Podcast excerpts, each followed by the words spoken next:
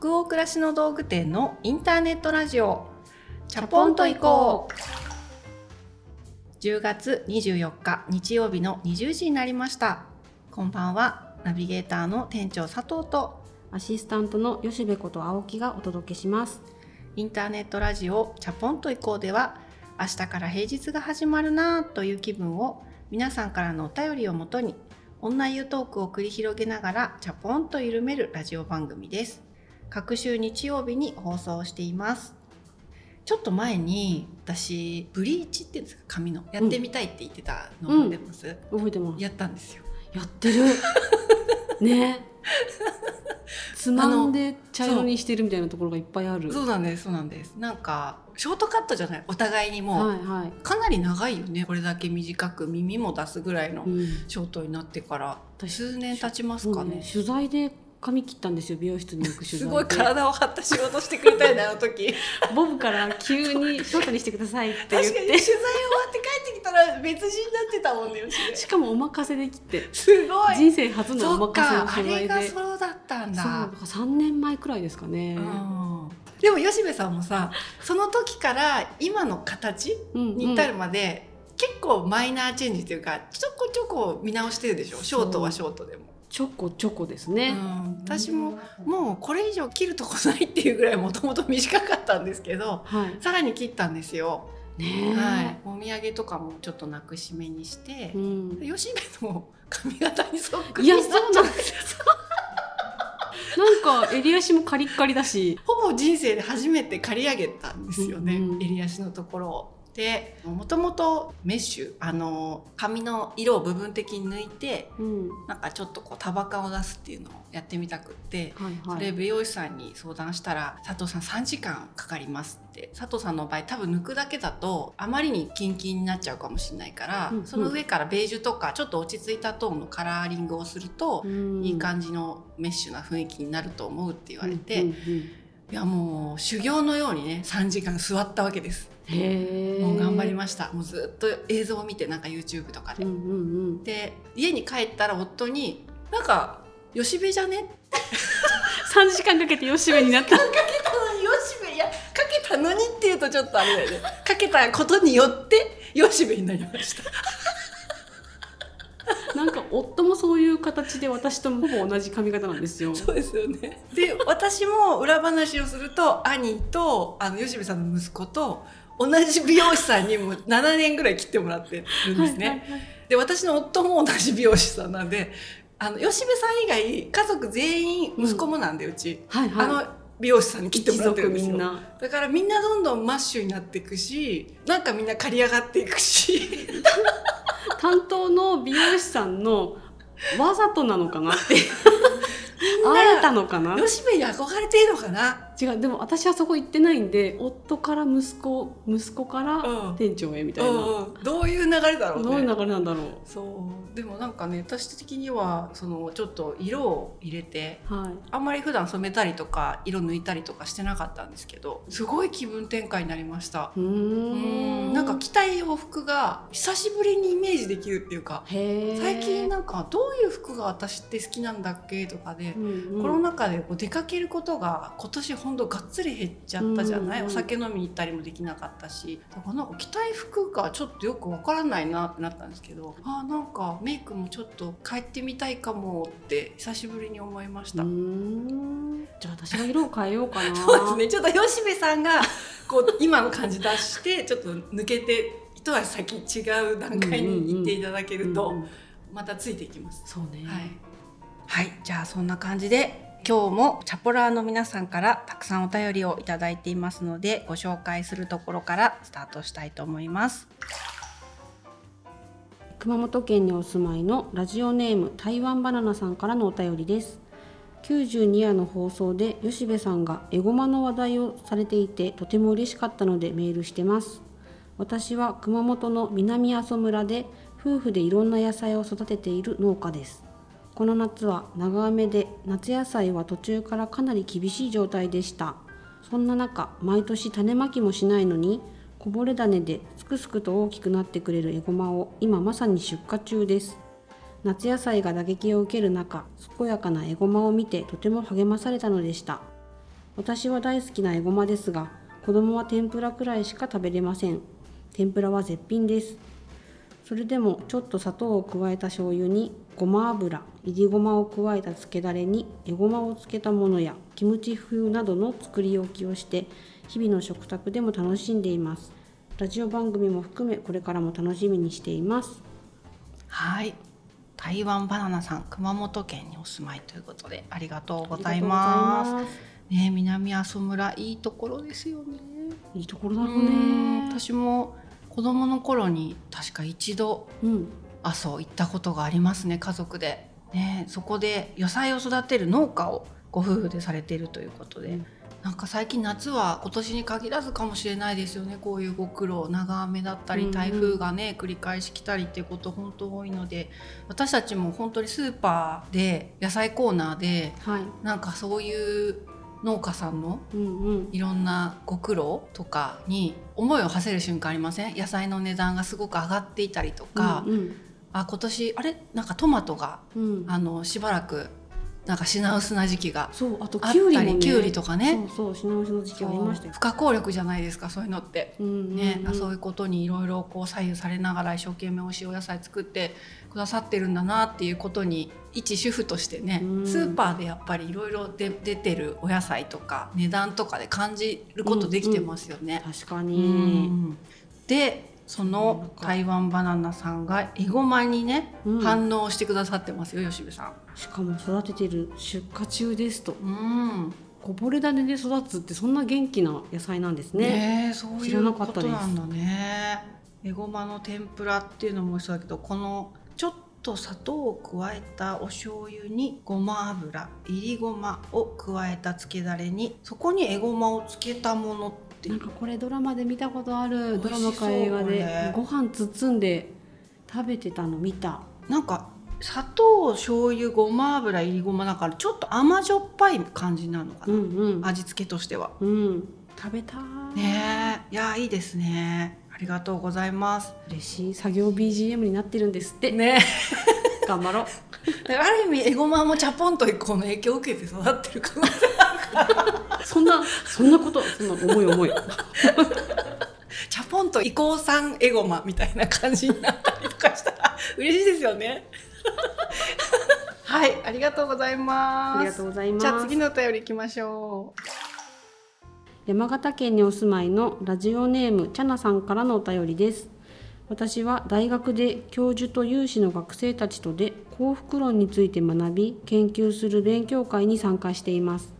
そこで学生一人一人による自分の幸福についての発表があったのですが私はいつもこのチャポイコと北欧暮らしの道具店さんの商品や映像エッセイなどから幸せを感じているなということに気づき自分なりに幸福について分析しました。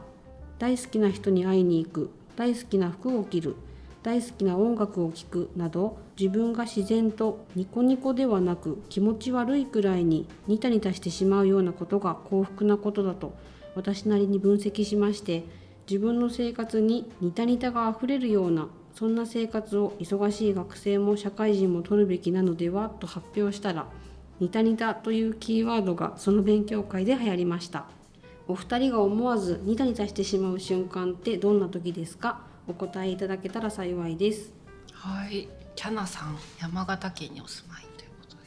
ありがとうございます。ますニタニタいいですね。うん、なんか幸福論っていうことからのニタニタっていいですね。なんかね。ニコニコではなくてニタニタって前回のチャポンとこのテーマがくたくたに疲れるじゃなくてくったくたじゃなったじゃないですか。はいはい、こういうそのちょっとした言葉のニュアンスの違いでも状況が違うってありますね。うんうん。ニコニコってなんかまだ理性がありますよね。うん、そうだよね。ニタニタは多分理性がちょっと緩んでる状態な気がする。ありますよね。吉見さん結構ニタニタしてそう。何それ？いやなんかニタニタする瞬間結構ありそうな気するけど。でもやっぱアイドルかな。アイドル。アイドルかな。BTS ですかやっぱり？最近はそうですね、うんうんうん、なんかファンがうん作ってくれてる切り抜き動画みたいなのあるじゃないですか。ねあるあれがね本当に編集が良くてあありがとうって思いながら見てます、ね。短い時間であの切り抜きはすごい溢れるほどにうん視聴できるじゃないですか。そうそう。だから本当に便利だし短い時間でそのさっき言った理性をね緩めるニタニタに陥れるのでいいですよね。いいですよね。でへでへでへみたいな感じだと思うんで自分の場合もニタニタそう私は、まあ、去年そのコロナになった後、まあ同じようなタイミングでハマったっていう方たくさんお会いするんですけど、まあ、韓国ドラマうんうんたまたま最初誰かの勧めで「いや一回騙されたと思っていいから愛の不時着見てみて」って言われて、見たところから最初ヒョンビンにはまってったんですね。うんうんだけどその後で違うまたドラマを見るようになってそしたらまた全然違う俳優さんのこと好きになっちゃって、そしたらもうその人が出てる過去の作品とかあの映画とか、うんうんもう全部コンプリートしないともういっぺん気が済まないじゃないですかもう完全に押してる状態だからこれは。掘れるものは掘らなきゃ。掘らなきゃ。ゃって全部見尽くさなきゃって思って、まあ結構時間かかったんですけどあのそういう時に例えばその大好きな推してるねうん俳優さんがうん相手役の人を慰めてこうギュッてしてるシーンとか、うんうん。なんかこう口元緩んでさでへででへでへってなっちゃうよね。なんだろうねこの感じ。なんて言うんだろうね。あ私もそういう風にしてほしいなとかともまたちょっと違う。うんうん。なんとも言えないこの微笑ましい気持ち、癒されてるんだもうもんね。完全に癒されててなんかもう「あみたいな。うんでもニタニタっていう言葉のニュアンスからはやっぱそういう感じになりますよね。そう私はやっぱりそうあとすごうんいちょっと最近好きなアイドルうんうん。とかを YouTube とか TikTok とかで見てる時とかは同じくうんなんかもうみたいな。今のカットかもしれない。えダメなの？デヘデヘ具合0点が。ぐらい多かった？でもリアリティやっていいと思うんだけどな。いやだからやっぱりこう年齢重ねたりもう理性のあるさ大人になった後に、なんか人目をはばからずこうニタニタできたりはい。でへでへできたり書いてらっしゃるけどチャナさんも気持ち悪いくらいにっていう、そういう時間を持てるって、うん。やっぱりすごい幸せな一瞬ね、すごい疲れててもさやっぱなんか ってなることうでん。緩むし、うん。だからそういうエンターテインメントをさうん。本気で彼らは提供してくれてるわけじゃない、うんうんすごいよね。すごいよね。マジリスペクトって思っちゃうよね。本当すごいと思う。寝る前の15分間でもういつも見るんですけど、うん。癒されて夫といやー今日も本当に心が洗われたわ。おやすみって言って。寝るんですけど、心の選択になってますよいやね。本当にそうだよね。いやちょっとこのね話だけでいける今日もまたでも本当にニタニタいいですよね。はいそんな時間を持っていけるとこれからもいいなと思います。今一生懸命まと一生懸めようとし命まとめようとした はいじゃあ本日のテーマにそろそろ行きましょうか。関西にお住まいのラジオネームゆうゆうさんからのお便りです私は30代半ばですが自分の決断に自信が持てずに悩んでいます。20代に人を楽しませる仕事をしたいと好きな仕事に近かった企画会社に就職しましたが現場仕事も多く体を壊し20代半ばで離職しました。その経験から好きよりも体を大事にしたいと事務職将来的には家でもできるような仕事をしたいと考えていましたがお世話になった方に勧められ外回りと対面業務もある仕事に就くことになりました。素晴らしい仕事ではあると思い決めたものの自分の理想としていた仕事のバランスではなく自分の決断に自信が持てません。流されているだけで自分の意思が通せない30代になっているんじゃないかとマイナス思考になっています。決めたことに自信を持っていつか自分の理想とするバランスに近づけると思えるようアドバイスをくださると嬉しいです。自分の決断を信じられるようになるにはどうしたらいいですか？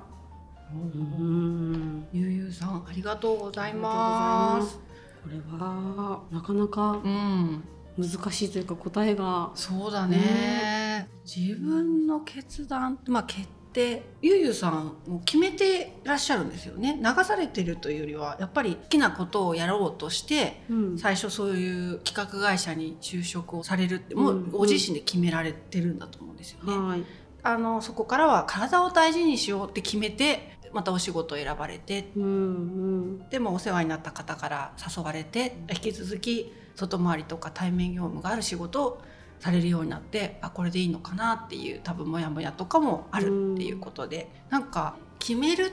っていうことがすごく大変なことでだからこそそれが良かったんだろうかっていうことを迷ったりうん悩んだりうん後悔したりすることがあるっていうまずそれに大共感じゃないですか。うんね。ね私はもう本当になんだろうな流されて決めることがとても多いので考えて自分で決めてきたっていうそのゆうゆうさんの歴史みたいなものがまずすごいなっていうとこですかうね。店長とちょっと違うかもしれない。共感ができるっていうよりは、うん。そうか自分でちゃんと選んで考えて決めてきたんだ。それってなかなかできることじゃないと思うんだよなっていうとこですかね。藤部さんはこのズバリ自分の決断を信じられるようになるにはどうしたらいいんですかねみたいなうん。ご質問をいただいてるんだけど。自分の決断を信じたことってある？いやーなんかねとりあえずぐらいのところから始められるものはまずちょっと一段ずつ登るようにして最終的には自分で決断したっていう状態になっちゃうんですけどうんちょっとずつちょっとずつその段階に行くようにしてるから、なんだろうな急にドーンと決めましたっていうようにしないことで自分のショックを和らげてるかもしれません。その都度振り返るといつも自信がなくなりそうだから一定放置するとかはあるかもですね。うん。一回この決めた流れでやってやっみるてみようっていう、うんうん。ちょっと一回その、うんどうだったんだろうこの決断はっていう考えを閉じて、はい。だ調子がいい時はこれでよかったって思えるし、うん。なんかうまくいかないなっていうことが続いちゃうとこれでよかったのかしらっていう考えてしまうっていうのがなんとなくありますよね、だから良かったか良くなかったかっていうのにもその時々の結構コンディションで感じ方が変わってくるので、自分の場合は。なのでああ間違ってたかもっていう時周りにすごい迷惑がかかってるとか自分自身もどうしていったらいいかわからないぐらい辛いとか、ってなったら、うん。アプローチを変えるだろうけどただ自分のコンディションの問題でこれは違うのかもって思うんだったら一旦静観する。あなので自信を持てる持てないっていう話とちょっと違ってくるかもしれないんですけど元気か分かんないけどひとまずやれている。であの周りの人からこのやってることでうんうん。一定感謝をされているようだと感じられる。っていうので一旦良しとしてますね。あーなるほど。まあでもそうだよね。なんか今までだからこの決断を信じるっていうテーマじゃなくてもなんか結局私たちがしてる話でいつも同じことを繰り返してるように聞こえて本くる。当に同じ話しか。結局ちょっと前のやりたいことってあるとかさうんうん。あと割と直近で夢を叶えるとか。テーマが大きい時ですね。大きい時って結局わからないよね。やってみないととかまずは時を待ってとかなんかそういう話をうじうじしてそう。うじうじしてるからでもうん。なんか本当そういう似たペースうんの生き方を私たち多分してるタイプうん。だから、まあ顔をこう合わせればこういうご質問いただくと、なんとなく似たような回答になっちゃうんだけど、ねビシッとしたことがビ言えないですね。そうそう決断信じてますみたいに。言えたらそりゃかっこいいんだけど本当にマジで信じられてないから自分も。ただじゃあ一つその自分で決めたことはうまくいくとか理想にこの決断をすれば一歩近づくはずだってうんうん。私も信じて決めてることってほとんどないなって今も思うんですよね。はい。でもそうすると怖くて決めたくなくなるんですよね。うんうん。失敗するのが嫌だから、でも決めるっていうことが必要な局面で、まあ、大小生活人生仕事の中でいろんな決定事項ってあると思うんですけど、うん決断っていう単語ほど重々しくないそういういろんなレイヤーの決断があると思うんですけど、うん決めるってことがやっぱりどれだけ体力がいることかっていうことだと思うんですよね。でその上に正しく決めなきゃいけないってなると、うん。これはねもうねやっていけないですよね。そう。だからやっぱり決めようとしてるとか、うん。決めたっていう自分をまずもう盛大に最近は褒めるようにして、うんうんうん。でそれが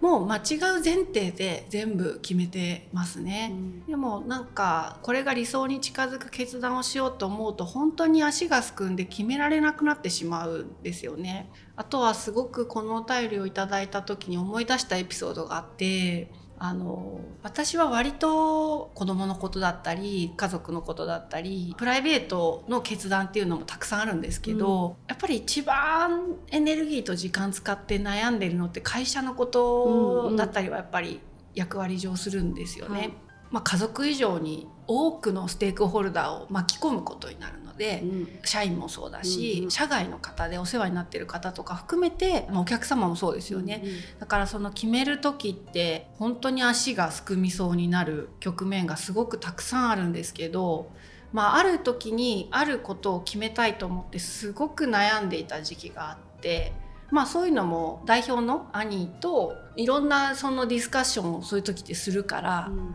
兄からしてもそのことを私がずっと考え続けてるっていうのを、まあ、知ってるわけですよねうん。当然、もちろんこうしたらとかこういう考えも選択肢としてあるよねってめちゃくちゃアドバイスもしてくれるんだけど、まあ、私が責任を持ってる分野だと最後、まあお前が決めた方がいいよねっていう時もあったりして。うんうん。そういう時ってもう間違う決断したくないからうん。死ぬほど悩みますよね。うん。じゃあなんかそういう苦しんでる状況を察したのかなんかあるビジネスのどなたかだったかを忘れてしまったんですがインタビュー記事をなんか DM でパッてそれだけうんうん何のメッセージもなくその記事だけが送られてきたの兄から。うんで開いて読んだらやっぱりそのいろんな経営者の人たちっていうのがいろんな決断を迫られる時に間違うことあるよねっていう記事だったの。うんうんだけど多分兄もここの一節を私に読ませたかったんだろうなと思ったんだけどうん結局一番総量としてその考えた人が一番強いっうん。ていうことが書いてあってその決めた結果間違うことはあるかもしれないけどその分野について決めるまで誰が一番総量として考えたかっていうその量にその勝てる人はいないみたいなことが書いてあってなんかそれすごくこう勇気づけられうんたんだよね、確かに私ずっと考えてはきたなってう。んいう、だからまあその決断間違ったりそうすることで良くない何かが起きたとしても責任を取ればいいわけだし、間違ったっていう時は謝ってやっぱりやめますとか、うんやっぱりまたこう変えたいんですってみんなに説明して回る責任さえ取れば、うん取り返しがつかないことにはならないんだよなとか、うんうんその考えた量っていうものをやっぱり糧として決めようってその時すごくうん。間違ってもいいから決めよう自分の考えた時間の量を信じようみたいな。なんかそういうふうに思ったことがあって。なのでずっと考えるでどこかで何かを決める。決める時は基本間違うこと前提で決めてるっていうなんか3セットな気がします。なんかわかる気がする、うん。なんかそれって仕事の話でもそうだし大きいものから小さいものまで全部当てはまるなと思ってて、うん大きいのを決めるって本当に大変じゃないですか、うん。いろんな人が関わってる。でも小さく自信を得たい時私の決定は大丈夫だってしたい時って本当に小さいことを決めて達成するっていうのをやるのっていいなと思ってて今日何食べるかをちゃんと自分で決めて食べたいって思えたものが浮かんだらそれを食べるとか、うん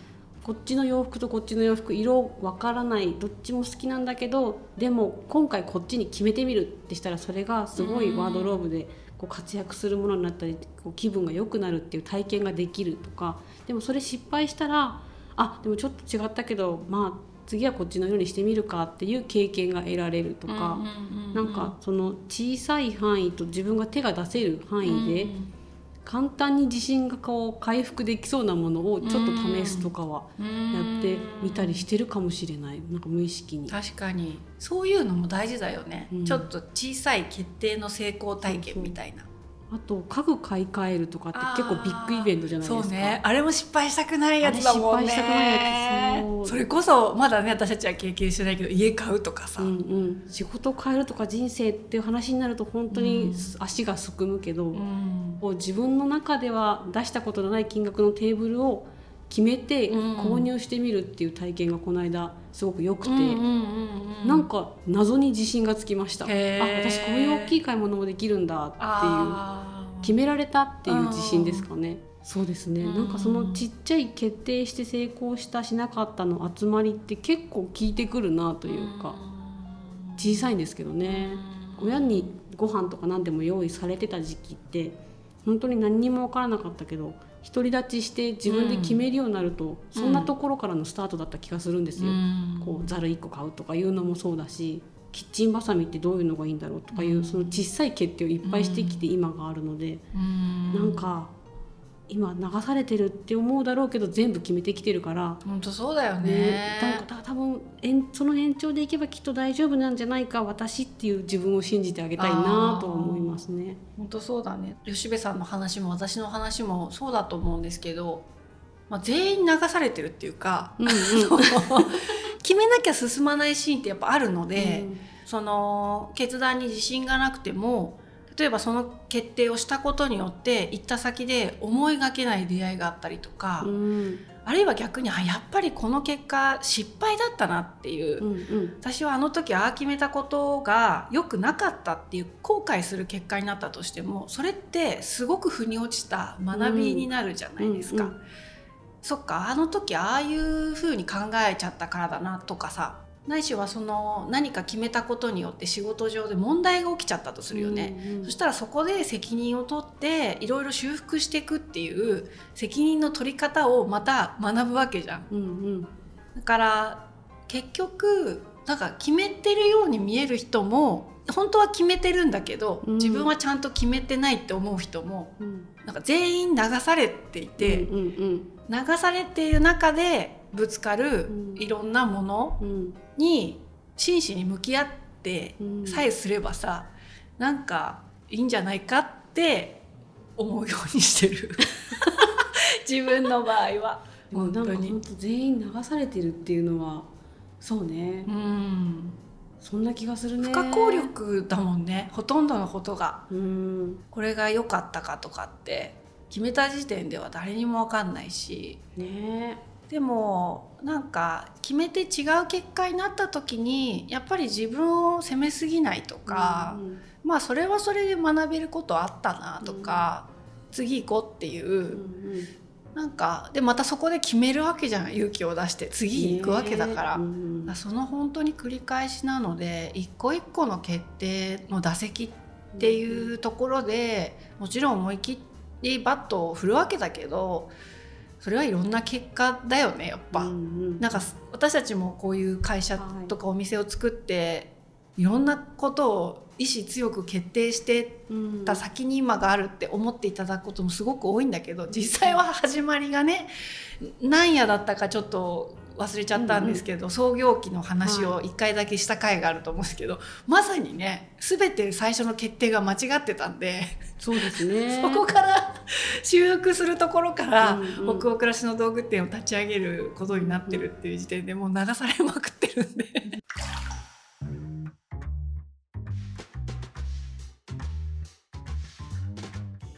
あとなんかこうじゃない人生とか理想があるかもってみんな思うんだと思うんですよね。うんうんうんこの間久しぶりに仕事関係で知り合ったでも大切な友人に久しぶりに会えたんですけど、うんうんまあ話いろいろしててやっぱりいろいろお互い大変だよねっていう話にはなるじゃないですか。うんだけどいやなんか佐藤さんってこういう今みたいな40代を30代の頃望んでたのって聞かれたんですよ。うんいや望んでなかったなっていう、うん。そのもうちょっと余裕のあるその精神的にも体力的にももう少し子育てにもじっくり向き合えたりうんうんする、でもなんか好きなこともしてるみたいな、うんうんうん。なまあある意味ちょっと都合がいいかもしれないんですけど、もう少しそういう40代を想像してたっていう、うん。だから30歳ぐらいの時に考えていたのとはもう全然違う忙しさだし、こういう感じで余裕がないもう必死でねやっていく感じであっという間に50歳になってるとかでいいのかなって思う時もあるよなんていう話をまあしたら、いや私もそういうふうに思うことあるんだよねって。じゃあでもそうじゃなかったとしたらどんな人生だったらいいと思うのって聞かれて何も答えられないっていうか、うんうん、いやこうじゃなかったらどうなんだろうねっていう、うんうん、それもちょっと正直思い浮かばんわみたいな話をしててだからなんかみんなきっと今を全肯定できてるわけじゃなくて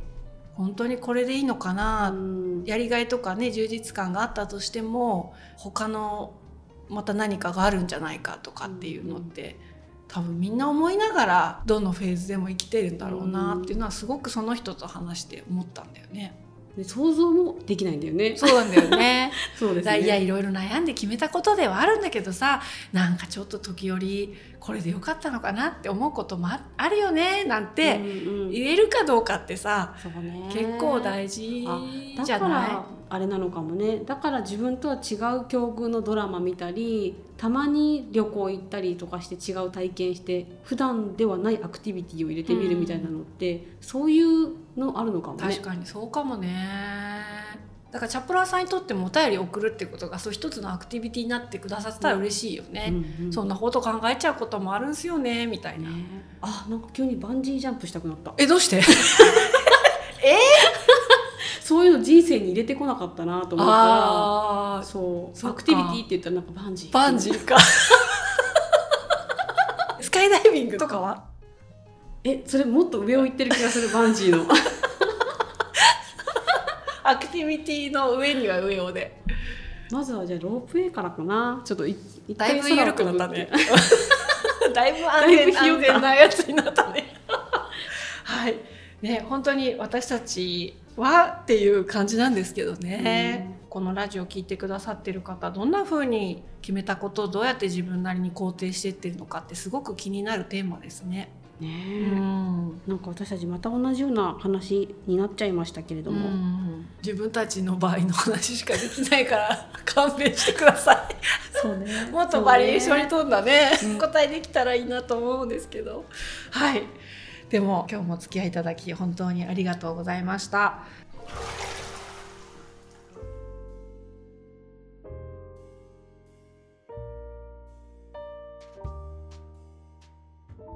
て今夜のインターネットラジオチャポンと移行はここまでです。皆さんお湯加減いかがでしたでしょうか？吉部さん今夜は何度になりますでしょうか？今日はなんか深くて熱いお題をいただいたので、うん、45度で。はい。ですね。本当あの私たちも脳がちょっと静かにふつふつ沸騰したっていうかね、うん、プスプスしてますね。プスプスしてますね。本当あのニタニタからの沸騰で本当考えさせられたり、感情が忙しいです、ね、感情が今日はすごい通しで喋ってて忙しかったですけど。すごく楽しい時間を私たちもいただきました。ありがとうございます。皆さんの気分が少しでも今日も緩まると嬉しいです。番組は北欧暮らしの道具店のサイト上やアプリに加えて YouTube や Spotify など合計7カ所で配信をしています。ぜひご自分のライフスタイルにフィットしたプラットフォームでお楽しみください。引き続きお便りも募集中です。感想やご質問など、サイトやアプリでチャポエコ最新記事を検索していただき、ページ後半にあるバナーよりお送りください。Spotify の場合はですね説明欄のリンクからお便りフォームに飛ぶことができます全国のチャポラーの皆さんお便りお待ちしてます、えー、次回のチャポンと以降は11月7日日曜日の夜20時を予定しておりますそれでは明日からもチャポンと緩やかにそして熱くいきましょう。ナビゲーターの店長佐藤とアシスタントの吉部こと青木がお届けしました。それではおやすみなさい。おやすみなさい